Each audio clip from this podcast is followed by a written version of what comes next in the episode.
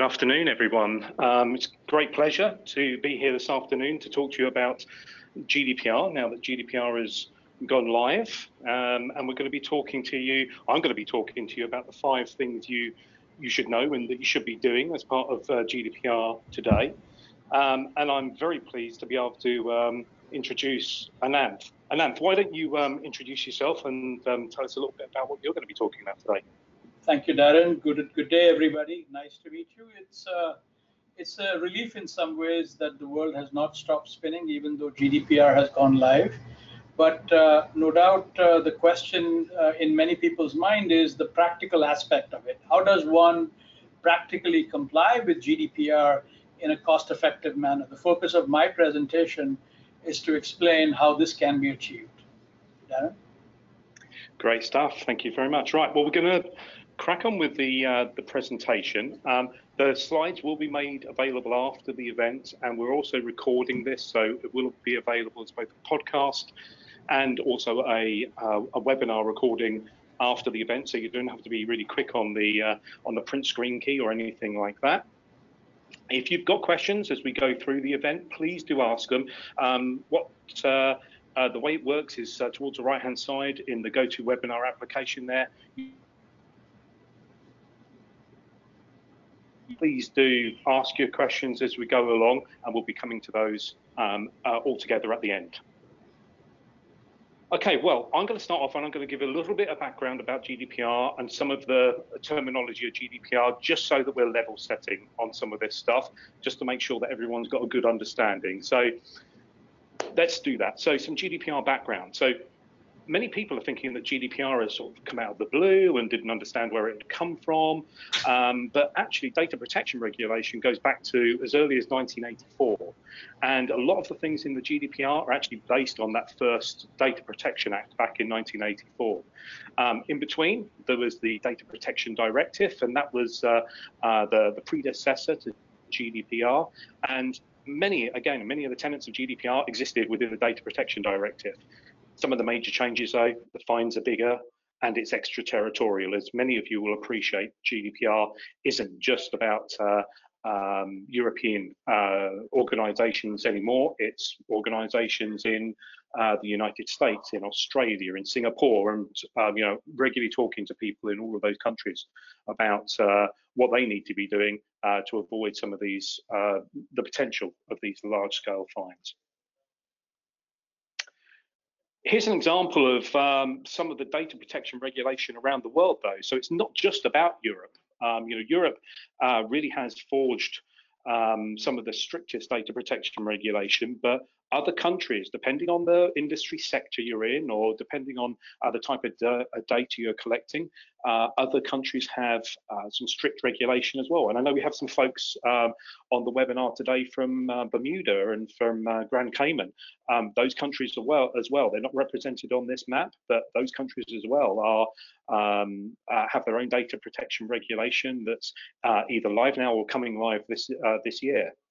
Um, but not all data protection is uh, equal. And you can see some of the differences there. I've really just concentrated on um, five aspects there. Um, you know, whether the, the regulation and requirement ha has a requirement for a CISO or a data protection officer, uh, whether it recognizes the concept of personal data, whether it recognizes a consent requirement, whether it requires a breach notification, um, and whether there's any geosensitivity. You know, can you easily take the data out of one uh, country uh, and ship it to another, or one region and ship it to another, or is that uh, constrained? And you can see some of the um, some of the requirements there of um, those countries that I've uh, that I've picked on.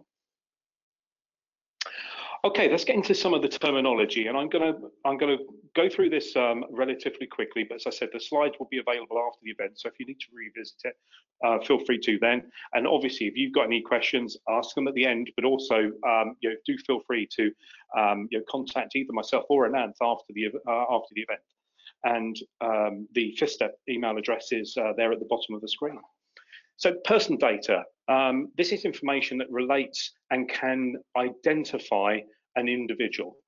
Okay, so uh, some of the uh, some of the examples on the right-hand side, um, a name, an employee ID, um, national insurance or social security number, a passport or an ID uh, number, uh, bank account details, uh, email address, IP address even. All of that information allows you to identify an ind individual. Now, there's also some aspects here of where uh, identifying an individual can be done through transaction history as well. So it's not just this these examples here. These are the examples that are very obvious and very clearly identifiers of individuals, but it, it can be a little bit broader than that. Okay, so bear some of that in mind if you've not done so already.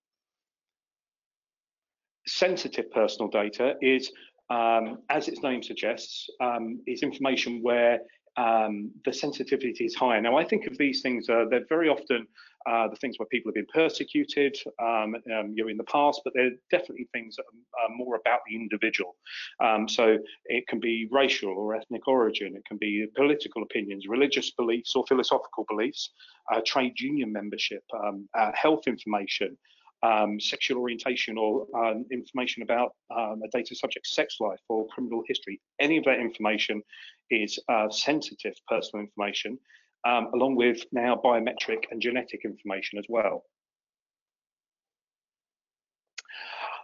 In order to process um, personal information or sensitive personal information under the GDPR, um, you have to make sure that you've got a purpose, at least one purpose. And very often you'll have more than one purpose for different workflows. Um, but the purpose is the reason you're collecting the data. So that might be if you're an insurance company, for example, it might be to provide um, an insurance service. Okay, if you're a bank, it may be to provide banking services. You get the, the general picture. But other workflows, such as uh, we're collecting the, this information in order to uh, assess your suitability to become an employee of the organization, that can be a purpose as well. Okay, and that's why you'll have many purposes for uh, different uh, workflows data processing, right at the heart of what GDPR is about, is uh, data processing. But the definition of data processing within the GDPR is very broad. Now, I've been in and around IT for well, my most of my life, to be perfectly honest, and I would really struggle to find an exception uh, to what you can do with any data that isn't covered by um, by the Data Protection Act. So, uh, sorry, by the GDPR. So um, this is the list here. So anywhere, anything where you're collecting, recording, organizing, structuring, um, storage, adapt, uh, adaptation or alteration, retrieval, etc., etc., etc. So you really can't do anything with this, uh, with the data you've um, collected. Um, you know, whether it be collecting the data or indeed hosting the data or even deleting the data, um, it's all considered to be data processing, and therefore you have to be uh, making sure uh, you're following the rules. Consent. Now, consent is one of the legal bases of um, uh, uh, one of the reasons you can use um, to have permission to process data, um, but it's only one of six. It's probably the best understood um, and in some uh, respects, the one that people default to or organizations default to is asking the permission of the data subject to process their data. It seems you know, very obvious. Um, consent, however, can be withdrawn so consent may not always be um, the, the most appropriate legal basis for processing data. Um, if, for example, you're processing data under uh, a contract, you know, the insurance policy, for example, I mentioned earlier on, if you're doing that, then consent probably isn't the right legal basis. It's perhaps more of a contractual uh, basis that you'll be uh, processing the data under there. Um, but you need to bear that in mind. And if you've not gone through that whole process already as an organization, or you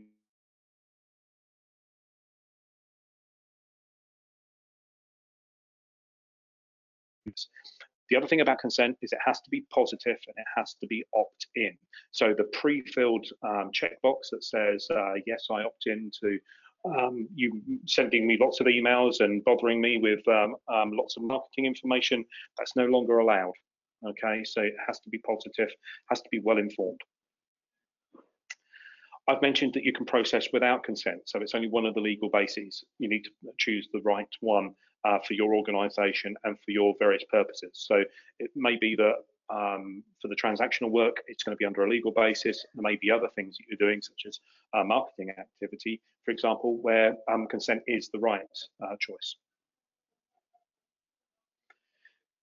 Under the GDPR, it defines several roles and responsibilities, um, and the primary one is the data controller. So the data controller is the um, the person or uh, entity that defines the purpose. So in most um, situations, um, it's relatively clear. So for an insurance um, company, for example, offering an insurance policy, and that's the reason for purpose, the purpose for collecting the data, um, um, the insurance uh, company would be the data controller.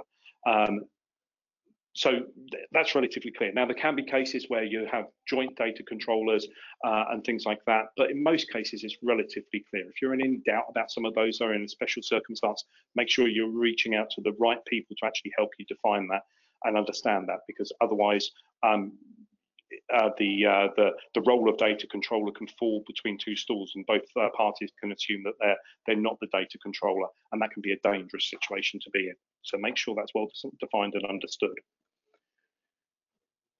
So you have data controller, but then we have a data processor. So the data processor is any person or organization who's processing data, but not under the employment of the data controller. So this is a, a third party, if you like. Um, good example of this is where you've got um, um, uh, a portion of your HR outsourced, for example, uh, payroll is always a good example. So if your payroll is outsourced, the organization that is processing and, and performing that function for you is a data processor. You remain the data controller because you define why uh, the purpose for collecting the data, but the data processor is that third party organization who's actually making those payments on your behalf or telling you what the payments should be. Okay, there are eight rights uh, of data subjects, and I'm not going to go all, uh, through all of these in, in detail. Um, uh, I've done a number of other podcasts where I've gone into these in, into some detail, and if, if anyone's got any questions about that or needs happily point you in the direction of those. But I'm just going to touch on a couple that are quite important. Um, the top one there, the right to be informed. That basically means that the data subject, the person who um, who the data belongs to, the uh, the person who the data is about, um, they have the right to be informed about what their data is being used for. Okay. Uh, the second right, the right of access. They have the right to ask for a copy of the personal data that you collect. Um, I think I was talking about the right to erasure around about the time that uh, that people lost um, uh, contact. So that's really about the right to be forgotten. It's a, a right of a data subject, but it's not um, a, a, right that has to be necessarily enforced. Okay, so if there is a case and a reason for that data to be retained, uh, a legal reason, uh, for example, for anti-money laundering purposes or anything like, or something like that, as an example, um, then the right to be um, uh, forgotten can actually be rejected or, or at least deferred uh, but it has to be explained. It can't just be because the company or the data uh, controller wants to keep the data for longer. That's um, that's not allowed. I'm going to jump now to the right uh, to data portability. Um, the right to data portability is very similar to the right of access, and it really means that the, the data subject has to ha uh, has the right to request a copy of their data, but in machine readable form. Okay, so this is going to be very, very big news for some in financial services and other other sectors too. In financial services, where uh, you know the comparison websites, for example, one of the biggest barriers to people changing their bank account or their credit card or their um, insurance company, for example, is the amount of data they have to um, type in. Well, that's all going to go away now with the, with the right to data portability, uh, where you'll just be able to upload your XML file or your uh, the, the extract that you get from your existing supplier. Um, the last one I'm going to talk about is the right to manual processing. And this is an important one because it means that if a decision is made automatically or algorithmically, um, a data subject has the right to have their case reviewed um, or assessed by a person. Uh, and that um, that person can then either agree or disagree with the um, the decision that was made by the algorithm. But it means that uh, you have to be able to process some of your automated decisions. Uh,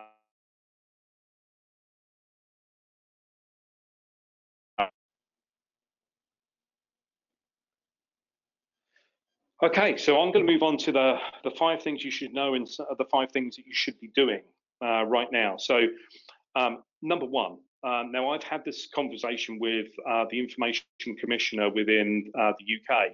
Um, the most important thing from uh, from their perspective is that you're evidencing you're taking GDPR seriously. If you're ignoring GDPR, pretending it doesn't apply, ha haven't reviewed it or assessed that you're taking um, it seriously, those are the organizations who are going to get the biggest or more likely um, to get the biggest um, fines.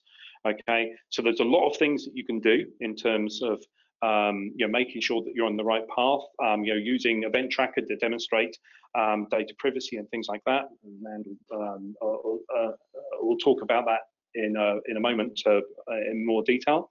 Um, um, you know, working with FifthStep, getting a quick start assessment if you're not already on the path to GDPR compliance um, already, then um, you're doing that, or indeed verifying that you're on the uh, you're as mature as you think you are. So making sure that you're there will set you on the right path to ensuring that you're not one of those organisations um, who's um, you know, who's who's in line for the biggest fines um, should you uh, should you have a breach or something like that. Okay, make sure number two is make sure you've got your business processes in the right uh, position. Okay, failing to meet the, the service level agreements um, for uh, you know, subject access request or a data breach or something like that is going to be one of the quickest routes to getting a regulator, a data protection authority, looking at what you're doing and how you're working. Okay, it, it, it's just going to be one of those easy ways because if you if you're getting complaints from the data subjects that they're asking for their copies of their data and that's either being refused or it's not being provided within time limits or it doesn't appear to be complete, those kind of things, um, they're going to be grounds for complaints and the regulator will act on the complaints. They, you know, they genuinely will. They've said that that, that is going to be the case. Um, also organizations, um, the law firms that uh, works with on a regular basis, for example, they're already identifying that the subject access requests are increasingly coming, becoming part of um, the, the legal process, a sort of um, um, e-discovery process, if you like, uh, where uh, the plaintiffs will ask for a copy of their data from an organization to find out exactly what information uh, the company has on them and holds on them. So be aware of that process. That may mean that you get more subject access requests than you uh, than you may be expecting, or indeed that uh, you've had historically. So be uh, be prepared for that and think about that. Um, but make sure your business processes are strong enough. Number three, ensure that your data breach ready. Um, under the, J, uh, under the GDPR, you have 72 hours um, to notify um, the uh, Data Protection Authority uh, that you've had a breach. Okay, so um, below uh, the, on the screen there, you can see the uh, the steps that uh, that you need to take. Uh, so you need to triage the breach. Is the breach ongoing? Is it something that you've um, that you've already mitigated? Um, you know, did it happen some time ago and you're only just discovering it now? you need to establish the scope and size of the breach. Um, you need to assess the data, the impact on the data subject uh, you need to uh, notify the Data Protection Authority, and you may, depending on the nature of the breach, need to notify the data subjects as well. Okay, all of that has to be done in 72 hours. That's not 72 working hours. Okay, it's 72 hours from the point that you become aware of the breach. So you need to be um, data breach ready. That means you need to have a battle plan, a communications plan, uh, a whole incident response plan. Um, it's not something that you can just, um, you know, uh, be notified of a, of a, breach and then start having the conversations about okay what sh what should we do next then? Number four i mentioned some of this earlier on. Make sure that you've got the right legal basis for processing the data don't just be relying upon consent. It's not the strongest, it's not the best, and it may not necessarily be um, offering you the all of the protection that that, uh, that you want or expect, and it may be limiting uh, the way that you can use the data in some ways. So make sure that you've got a well-defined uh, purpose. Um, make sure that you can evidence that you have a legal basis for the processing of the data, and make sure that you can um, that your vendors, that your suppliers are actually following that process and understand their legal basis for being able to use the the, the data. Okay, it's very uh, very important. But some organisations have sort of made a um, a very blanket decision that they're going to be using consent uh, as the as the primary basis, and that's uh, something that's going to come back and, and prove limiting for them in the future potentially. And the last one uh, that I'm going to talk about is um, have a data protection officer or know that you don't need one. Okay, so um, as I say here, GDPR isn't a one and done uh, project. It's something that has to evolve. It has to keep on uh, being maintained. It has to keep uh, being evidenced. Um, the GDPR says that you need to have a data protection officer, and there are some guidelines to that. Um, and I mentioned those on the right-hand side of the uh, of the slide deck there. Um, if you're processing sensitive personal information, definitely need one. Okay, and if you're processing uh, more than 5,000 records of personal information, uh, then you're going to need one. Okay, um, FifthStep has an answer for that. Um, we have a flexible um, fractional uh, DPO service, uh, and we're happy to talk to uh, people about that. But even if you're um, making the decision that you don't need a DPO um, internally within your organization, um, all the documentation for that in case you're quizzed on it. If you have a breach after the event and you can demonstrate that you didn't, it wasn't because you didn't have a, a DPO or you didn't need a DPO, um, then that's a far better uh, position to be in than scrabbling around after the event trying to explain it. Okay. Um, I'm not going to mention uh, my book, although we are going to be giving away copies um, of that afterwards, but I'm going to hand over to uh, uh, Ananth now. So, Ananth, um, I've talked a lot here about um, uh, about uh, how organizations um, can be impacted and some of the things um, that they should be doing. Um, you're going to actually give some examples now of um, the practicalities of that. Yes, indeed. Thank you so much. So if you can uh, make me presenter, there I am, and hopefully you can see my deck. So folks, uh, yep. FifthStep, and Darren in particular, are the go-to guys if you're looking to set up your program and understand um, at a very deep level the nuances of GDPR. Uh, the consequences of non-compliance uh, promise to be severe. So you don't want to navigate these waters without a really experienced guide, and Fifth Step is your guide. At some point, though, um, as the saying goes, the rubber must meet the road. And the solution that we at here at Event Tracker have crafted, which is a which is a service, a managed security and compliance service by the name of SIEMphonic, is frankly dedicated to the problem, the practical problem of how do you comply with the GDPR in this instance, many other compliance frameworks. And while you're at it, since nobody's IT budget is excessively large, how do you also get the additional value in particular, how do you satisfy some of the IT security constraints?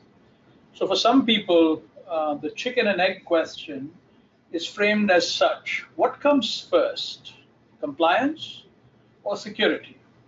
And just like with the chicken and egg question, there is no one correct answer. It depends on how you really look at it.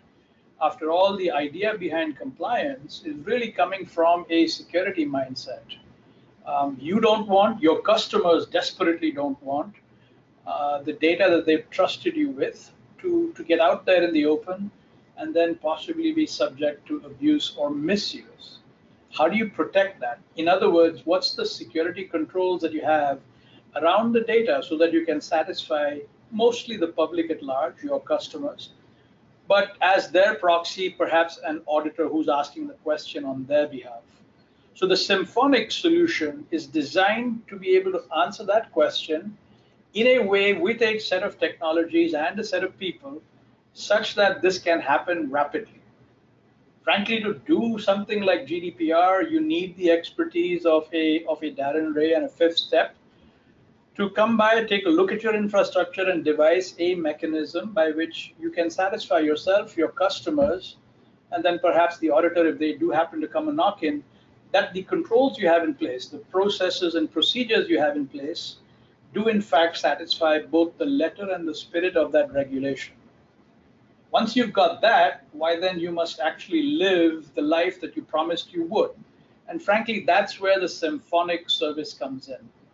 Our solution is not just technology laid at your doorstep with a set of training videos and a good luck kiss on the cheeks, hoping it all works out. Our solution is something where we can stand cheek by jowl with you and make sure that the implementation has gone off properly, not just now, but continuing on. that if you do get a visit from the auditor, you're not there all by your lonesome trying to explain why the controls you have in place do in fact suffice. At some point, the auditor is going to want artifacts, going to want evidence. The SIEMphonic service is in your corner, helping you to provide that sort of evidence should that type of situation come about. So in the next 15 or so minutes, I'm going to be showing you how specifically SIEMphonic does in fact do this. And we do this right now for a number of customers uh, on a variety of different regulations all, all across the world. Um, the technology underneath is something known as SIEM, and it stands for Security Information and Event Monitoring. I'm sure that many in the audience would be quite familiar. This is the technique by which data is gathered from all of the assets around the network, log data, other kinds of security data, and then to a central console, and then through a combination of people who understand what these things mean at our 24 by 7 security operations center, and a set of process discipline by which we can produce the necessary artifacts and escalate to you in a way that makes sense. Um, all of these so that you can, in fact, demonstrate and feel comfortable with compliance. This is called a co-managed solution. And by co-managed, what's meant is that this problem is not just simply dumped on your head with a bit of technology, but instead there are people on our team in our 24 by 7 SOC that will stand with you shoulder to shoulder in order to make the solution work out. This concept of co-management has been recognized all around as really the way to go. The reason for that? Acute skill shortage. All across the world, people that understand how to do these things are in short supply. So merely throwing technology at, in your lap and saying, hope that all works out, tends not to get the job done. Co-managed service, on the other hand, is there to stand with you and make sure that it's not just technology, but it's delivered as a service. And you can see these quotations from this consulting firm called Gartner that is quite influential in technology circles. A little bit about um, the technology itself and the company. We've been around for quite a while, and our capabilities in this area are quite comprehensive, both from a compliance standpoint and from a, um, a service standpoint. The solution tends to be effective for a wide range of buyers, people that have InfoSec teams to those that maybe have a one-man or a no-man team. It can help you in all of those uh, situations. This service is, uh, is designed to address the pain point. The pain point is it's not just technology, but it's the, it's the full range of services to get it deployed, get it configured properly, and then from an ongoing basis, do the administration analysis and in that fashion take risk off the table. I mean, another way to look at all of the compliance standards is to think of them as risk mitigation. Um, there is always some residual risk that the organization is left with, because if you wake up in the morning and get out of bed, there is some residual risk that you accept anyway. But if you're accepting and mindful of your best practices, you can have that be mitigated or reduced down to the to, to a smaller and acceptable level. So really the function of the SIEMphonic service is to try to reduce that risk to, a to a level that's appropriate for your particular organization. I'm going to stop babbling about the technology itself and then take you into a demonstration of the platform. This is a software solution. There's nothing to actually buy in terms of hardware. Um, this can be hosted if you like at our data center. Or if you prefer, this can be a solution that resides entirely within your network with our team getting remote access only to the event tracker instance so that we can do our co-management. Now, GDPR, as you are no doubt aware, calls out a lot of different things for you to do. We have in the solution brief that's available on our website, the EU GDPR solution brief, explained in some detail. And so if you get over to eventtracker.com, under the solutions compliance bucket, you're going to find our answer to the wide variety of compliance standards that our service supports. Of course, there used to be GPG 13. There were many other predecessors of this. Uh, GDPR did not arise in a vacuum, as Darren pointed out. And here is the one for GDPR in particular. That would lead you to this solution brief where we explain in detail all the things that were described uh, by FifthStep and how specifically Event Tracker would, would solve that problem.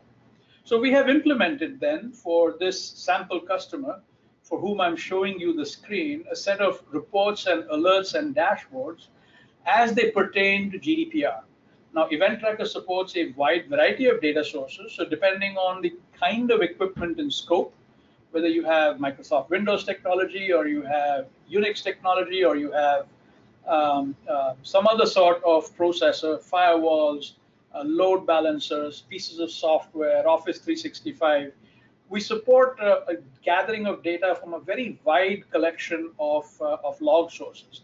And once we have received the data, why then we can paint um, a number of different sorts of dashboards and reports and alerts. So for example, as you can see, we've built out a set of dashboards as it relates to, for example, PCI DSS. This is the payment card industry data security standard. Here's one for the 800-171, a regulation that's made by the National Institute of Standards and Technology for those that are processing uh, uh, information in the government domain.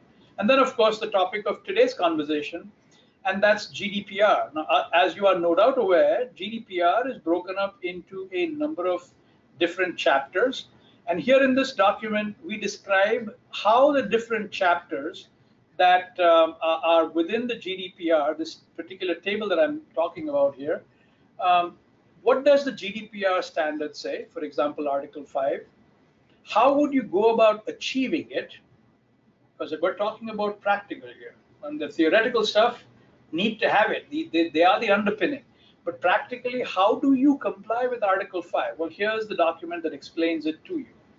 And then if you're going to engage SIEMphonic, why then this particular article would map into these report categories. We produce for you a critical observations report that says, this is what the standard says, and here's what happened in your network as it relates to that particular standard. Now, our analyst from our 24 by 7 security operations center looks at all of these different criteria that you see here on the right. So in order to satisfy, for instance, Article 5 that says personal data shall be processed in a manner that ensures appropriate security of that data, we will use the report subscriptions to set up a schedule for reviewing that says all of the accounts, the user accounts with current or historical state, what sorts of permissions did they have, what kind of new users have shown up, what sort of permissions do they have. Use the collected audit trail to look at user access to sensitive context. So in order to satisfy that requirement, our team is reviewing all of these and providing you a critical observations report so that you can show the auditor, show yourself, show your customer that you are in fact compliant with the equipment type that you have in the context of GDPR. So this table goes on. You know, we're talking about the controller shall be responsible um, to demonstrate compliance with paragraph one, the accountability thing. So here's what the analyst then does in order to satisfy that and then so on down the line. So I'm not going to get into chapter and verse. I just wanted to give you a sense on how is it that we accomplish this. Now, in order to show this visually, you might actually wind up at a dashboard like this one. And in a dashboard like this one, you can see that Article 25 uh, 2 um, is specifically talking about uh, how you would satisfy it from a if the equipment and scope were a Microsoft Windows kind of thing. So in this particular implementation, that's what we've implemented. But of course, your technology, the one that's in scope of GDPR, may be more than this. At which point we implement all of the different technologies on your behalf. Now the solution is receiving data from all of these. And so on the reports dashboard, you can see that there are a number of reports that are already generated and explained as to how they pertain to the specific section of GDPR. All of these reports have details so that you can actually look at it. And this is stuff that our auditor, our analyst looks at. And this kind of stuff is available to you 24 7. Right? So from a GDPR perspective, there are a number of CAN reports depending on the equipment in scope that we, we will generate. And of course, GDPR is one of many compliance standards that you can have. Here's another mapping document. this is something that is delivered to you as part of the installation service. This GDPR mapping would take into account the sorts of equipment that you have in scope and then configure a number of reports and a number of alerts. So reports are something that you review on a regular basis. Alerts is something that happens. And when it happens, it's something that we're interested in, in waking you up on. Our 24 by 7 SOC is, is constantly uh, uh, looking at this kind of stuff and so anything that appears, maybe from a uh, security standpoint or from a, uh, a, a, compliance standpoint, if it puts your compliance in question, why then you'll come to know. There is the concept of compliance on a schedule, and also, of course, the, the concept of continuous compliance. Um, continuous compliance says that you should be ready to be compliant at any point. If you get a surprise question, why then you should be ready to, to answer that. With the SIEMphonic solution, that is something that can be uh, readily demonstrated. So back to the back to the solution itself. In addition to all of these things, um, as data is flowing, you the the customer have access to um, a lot of different search data. So for instance, if I and these are all pre-built widgets. So if I look under the predefined tab for G, you'll see that there are configured in the system a variety of search. So this is sort of like looking at the data as it comes in uh, in real time, asking that from a GDPR perspective, was this especially interesting to me? Uh, and so if you're interested in this in a in a real-time kind of uh, situation, uh, that's something that we support as well. Um, but but uh, there's one other piece that's worth mentioning the, the solution uh, contemplates the delivery of a critical observations report. Our team is sitting there looking at data collected from all of the devices in your network, running all of these reports, doing all of these alerts. But when it becomes time to, to inform you, this critical observations report is the way we would do that. Um, if you can see the screen, we look at all of the activity that has occurred, and we're doing this for a sample company called Contoso and we are saying what are the things that occurred. We're classifying them into different buckets. You know, for instance, color coded if it's a critical threat, and then how it maps to the GDPR section, right? So that you have at all times on an on a daily basis, if you subscribe to this service, an explanation of uh, how um, how the incident that has been observed would impact you from a GDPR perspective. Now, that's the chicken and egg question. Was it a security thing or was it a compliance thing? Well, the answer is it might have started out as a requirement from GDPR, a, a compliance thing, but it would surely be a security problem. For instance, in this example, Palo Alto has detected network traffic, which indicates that maybe the Angler exploit kit is active. Well, it goes to chapter 2, article 5, which talks about the effectiveness of data protection controls. The solution just doesn't merely alert you and say, oh, this happened, deal with it. Instead, it gives you specifics. I mean, after all, if you're going to ever escalate to you, we have to answer the five W questions the who, the what, the where, the when, and then what specifically do you want to do about this, right? So this link takes you further down where you can actually see all of the details as to what sort of, of uh, uh, alert was put out by Palo Alto. You see enrichment, where you can look. Our, our team's done the work of running all of this stuff down. By the way, to do this, we have to have a number of experts uh, on our team in all the different sorts of technology that are common in industry, and that's what we do. So the 24 by 7 SOC has people dedicated to you and your organization but also can call upon subject matter experts in all of the different technology pieces in order to understand what all of these things mean. This is what we call a critical observations report, and this is one that has been annotated specifically so that you can see where you stand vis-a-vis GDPR. Now, all of these things are shown to you, and we do have a process by which we collect all of these incidents in a case book by opening a case, and we track those cases to closure. So you wind up having a lot of evidence available on your hands, not only the data itself, but also perhaps the reports that we've generated. Needless to say, all of these reports can in fact be annotated. So from a workflow perspective, I can choose to add a note and describe my findings. And if I do in fact do that, notice the little visual indication. So from a GDPR perspective, I have actually looked at this report. I have annotated it as such.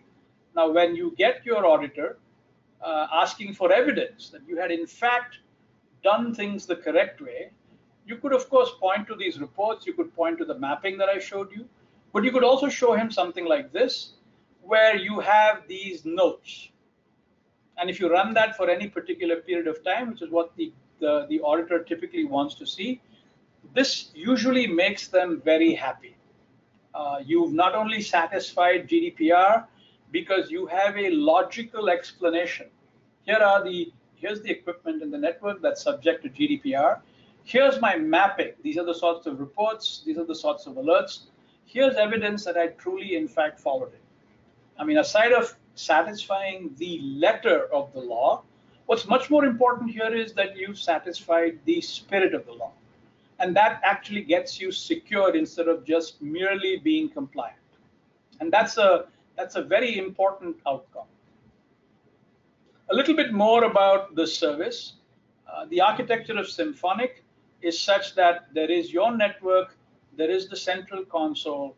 We also integrate in uh, global threat intelligence feeds because this is not just about keeping you GDPR compliant. This is also about protecting you from all of the uh, uh attacks that are rampant.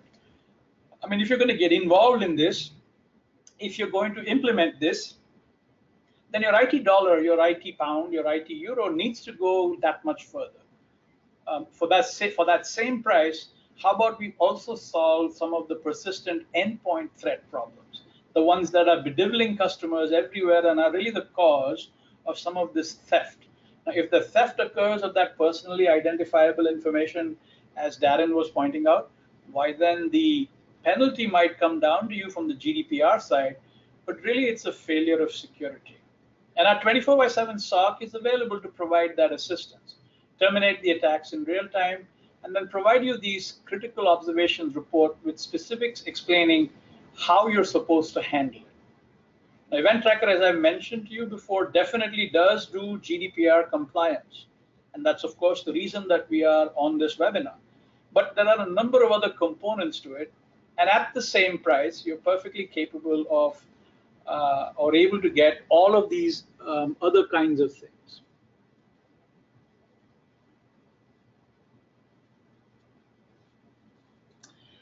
Um, so vulnerability assessment, uh, network scanning, these are all options that are available to you as part of the SIEMphonic service. So think broad scope, uh, not just, we, we know a number of organizations that are always chafing for security budget. And somehow that is a difficult thing to get the, the C levels to actually uh, loosen up the purse strings. If GDPR is the mechanism by which you can achieve security, why then so be it? And so then think of a solution that not only scratches your GDPR itch, but gives you protection across the board for a number of other things as well. Um, we mentioned GDPR, but this is the exact same problem. Of course, the chapters are different, the sections are different, the specifics are somewhat different, but the solution is capable of supporting more than just GDPR. And with the SIEMphonic uh, process, you will always be ready for an audit. Um, the, the, the situation that we've observed over and over again that makes it hard is when panic sets in, when the notice of an audit shows up, and now you're scrambling in order to be able to uh, to respond. Now your life is in an upheaval. All other projects must somehow come to a grinding halt, and you must jump to satisfy the auditor. You don't want to be in that position you want to do five or 10 minutes of work every day so that when they show up, hey, it's just another normal day. Wouldn't that be nice? That's what SIEMphonic aims to do. The difference, of course, is we're not dumping software on your lap and saying bon chance, because that sort of thing really leads to difficulty. We're providing the co-managed difference. We're there with you to install it. We're there with you to deploy it. We're there with you to administer it. We are constantly looking at these alerts and these incidents and these reports. We're escalating it to you with actionable info. The worst thing that you can get is a vague report that says bad things are happening in the network. Also known in the United States as the threat level is orange. Yeah, so what? Get out of bed? Don't get out of bed? What exactly is it you're supposed to do? Instead, we want actionable info available to you as part of the service so that you can answer the five W questions the who, the what, the where, the when, and what to do about this. Of course, we're talking about GDPR. So, for that particular framework, annotated findings and the artifacts, all of this on a 24 by 7 basis. You've taken a look, I've shown you the critical observations report. This is something that you can control in terms of frequency, which of course dictates cost. You want this once a week as an oversight thing. You want it once a day because you're interested in the in the security aspect of it. This is something that includes exactly what you need. It's tailored to your particular network, your particular requirements. And unlike a lot of things in life, this is something that actually gets smarter over time. You know, as we get to know your network, your environment, and we figure out that maybe John is harmless and we shouldn't worry about him when he fails to log on because he tends to do that, something that you would know in your network, why then the, the report gets smarter and smarter over time, including specifically details for you. So there is how you get from the theory of GDPR to, in fact, the practice of GDPR. With that, Darren, I'll turn it over to you for questions. Thank you very much, Dan. That was uh, really interesting. Um, okay, so uh, quick reminder, we've got some uh, questions that have come through during the course of uh, our webinar today. But uh, if you've uh, got any other questions, do please ask them now, and we'll we'll do our best to get to all of those questions that have been asked. So.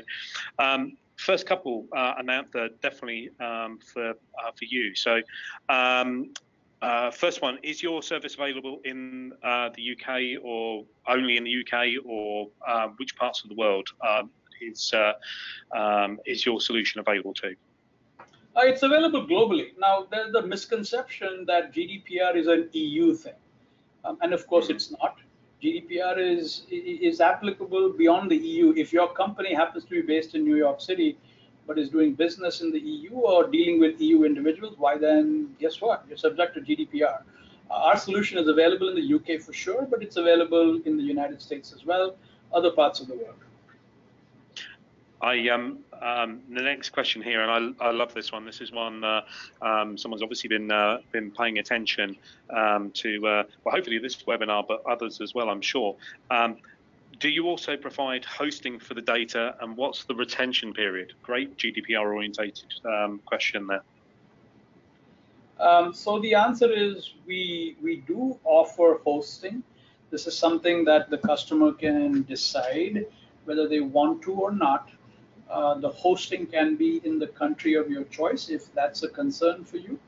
Uh, by default, uh, our, our data center is in uh, is in is in the United States in Texas, but it can be in Copenhagen, it can be in Scotland, it can be in Dublin, it can of course be in Amazon uh, EC2, it can also be in in Windows Azure if that's of interest to you.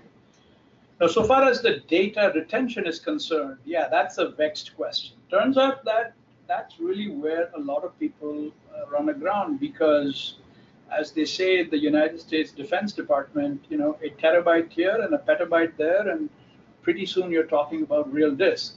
Um, volumes, you know, can be really, really large. Um, so we have efficient mechanisms of storing this uh, for the short term to satisfy the security requirement and then for the longer term in either warm or cold storage so that it's available but not eating your budget to the point where you're distracted. Yep, very good. Um, there's another related question here um, that um, uh, says, our HR department, I'm sort of uh, shortening this one a little, our HR department um, is I'm going to be kind here. I think what they're saying is a little confused around uh, GDPR. Is there anything that um, that you can um, that you can uh, advise on that? I'll take the one if that's all right, Ananth, but, uh, and please do, uh, I'll pass it over to you afterwards. So if you've got anything extra to add. Um, HR departments need to not be confused about GDPR, uh, particularly if they've got European um, if you've got European staff, um, or, or, if you fall under the, uh, uh you know, if you're following GDPR to any extent, um, there's a lot of personal information held in HR. So um, you need your HR department need to not be confused about that. Uh, I'm more than happy to uh, we did a white paper about um, HR departments um, some time back with um, some best practices and some guidance on uh, retention periods and things like that. So I'm more than happy to um, to share that out. If anyone else is interested in uh, in receiving that, then um, do please um, just pop that into the into the question window or into the chat window, and I'll be more than happy to send you a copy of that uh, that best practice uh, after the uh, after the webinar is finished. And Ananth, anything that you would add um, there about uh, HR departments in particular? Uh, yes, it's very, very important that HR departments not be confused. On the one hand, it's uh, it's the GDPR dates come and gone. Um, so, so this is something that uh, maybe should have gotten on the priority list. But the good news is it is on the priority list now. So I would urge uh, them to please call FifthStep today, not tomorrow, so that we can get them unconfused and on the path to uh, uh, fortune and glory. Great stuff. Okay. Um, okay, let's pick another question um, here. Um, I think you've answered this one, Ananth, but I think um, it may have been asked uh, before you um, you mentioned it. But um, in in relation to event tracker in the solution um, that you've been talking about, SIEMphonic um, uh, solution. Um, the question is, can I host the complete solution inside my network? Indeed, yes. Uh, a, a, number of buyers, uh, particularly large multinational buyers, for them, this is their preference. They're already equipped with uh, data centers, maybe in more than one location. Uh, the sanctity of the data, the fact that all of it must be under their control, subject to their access regulations, is very important to them. Um, in such situations, where if that is your situation, why then, yes, of course, you can have uh, Event Tracker be installed inside your network. Therefore, all of the data coming from your endpoints, all of the GDPR reports, everything indeed is completely in your control, subject to you know your guidelines and your staff all that would happen in that instance is our 24 by 7 SOC would be able to have remote access to that instance or those instances of Event Tracker and Event Tracker only in order to provide the eyes on glass experience. But your data center, your disks, your retention mechanism, your controls, absolutely. Great stuff. That's a very, very powerful and very important aspect around that. Um, so that's really good. Okay, one more, um, um, one more question, and then um, if there's, uh, uh, if anyone's got any other questions, then please do uh, do ask those. But we'll uh, we'll cover off this uh, this uh, this last one on the list and go from there. So. Um, this is a very general question, and I, I, I like it from that perspective. But um, is GDPR a good thing for society in general? and Nanth, I'm going to let you answer that one first of all. Yeah, you know that that's a really good one. Um, frankly, I'm mixed about this. On the one side, uh, there are two different points of view. There's an American point of view uh, and, a, and, a, and, a, European point of view. The European point of view tends to think of PII as uh, intellectual property, it belongs to you, uh, and you should be the one to control specifically how it's used, uh, which is fine. I get that. The American point of view tends to be more along the lines of the fact that it can be abused and stolen, not so much as intellectual property, but as a responsibility of the person that gets it to safeguard it. Uh, the Europeans are saying, I will control what you do with the data. The Americans tend to have the view that, you know, you be a responsible uh, company. Now, the odd thing that seems to be the case is your PII is actually available to a multitude of non-private players, government players. I mean, if you take the bus in London, um, why then your face is on the camera? If you pass through uh, UK customs, why then they know a lot about you, your travel, uh, maybe your meal preference, maybe the flights that you came in on, your schedule, your itinerary, where you're going to stay the night, and all of these kinds of things. Notice that the GDPR functionality appears to be more onerous for the private company, the ones who are very desperately anxious not to abuse your trust. Because by doing so, they're going to lose your custom, they're going to lose your favor, they're going to be, become pariahs. Uh, and yet we see a lot more stringency on the on the private company side than we do on the on the government side. Um, is it a bad thing for us to collect your data so that we can generally come up with a cure for cancer or generally come up with a better algorithm for routing you across ugly traffic? If it's anonymized, the answer would appear to be no. It's for the greater good. And yet GDPR contemplates some, some difficult choices. So while it's easy to understand that, um, that people feel that the government should step in and introduce these sorts of regulations to prevent abuse, whether GDPR itself is the correct mechanism is something that, in my mind anyway, is uh, is uh, not clear. Of course, it does subject now the organizations to lots of work, lots of responsibility. That's probably a good thing because overall it will lead to an increase in security practices. And God knows we've had enough of those data breaches. And if this is the way we can get you to click your seatbelt and be safe and save lives, and because you're fearful of a fine, so be it. Good for society, good for humanity as uh, in general. Darren? I think uh, I think that's a really good answer. Um, I guess I would say is GDPR the final answer? You know, no, not by a, a long shot. Um, but what I think has been really interesting is the way that it's got so many people around the globe talking about this important issue and starting to take it more seriously.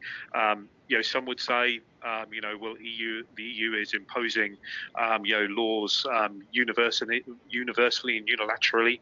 Um, you know, that that's not the right thing, and I can see 100% where, um, you know, where people are coming from who are saying that. But the great thing about it is it has increased the conversation. But is it the right thing or the final thing? Probably, you know, most definitely not. I think there's going to be, um, you know, US orientated data protection that's going to come into into play, um, you know, probably in the next. Uh, I don't know, perhaps in the next administration, probably not under the current administration, but I think that will come. So, um, you know, GDPR is not the end of the story, but it's an evolution along the way. So, Okay, well, we've reached um, the top of the hour and the uh, um, the the closing point of our uh, webinar. I hope you've all enjoyed it. But, but before we uh, before we do that, uh, what we're going to do is uh, we're going to hand over to uh, David. Now, David, I know your uh, message means that you haven't tested your uh, your mic yet, but hopefully um, it's working. Um, let's see whether it works. And um, if uh, hmm. if the audio is no good, then obviously I'll read out the names and uh, and we'll and we'll go from there. But we've had the draw, and these uh, these next three people are going to be uh, um, winners, and I would love to say lucky recipients of uh, of a signed copy of uh, of my book. So. Um, David, I'm going to um, hand over to you so that you can announce the the winners. Well, thank you so much, Darren. hopefully you can hear me. Um, the winners that we selected for the book are Lindsay Helms, Jackie Zhu, and Javier Soto. So congratulations, and we will get those books shipped out to you. We'll reach out to you for your addresses as well. That's great, David, and congratulations to um, to the three winners there. And I really hope you in, uh, enjoy a copy of the book, copy of the book and uh, keep an eye on your uh, your post box. Great stuff. Well, we're going to um, close up the webinar now. Thank you very much for your attention. If you do have any further questions, don't hesitate to reach out to um, either myself or Ananth, and um, we look forward to speaking to you soon. Thanks very much. Good day, everybody.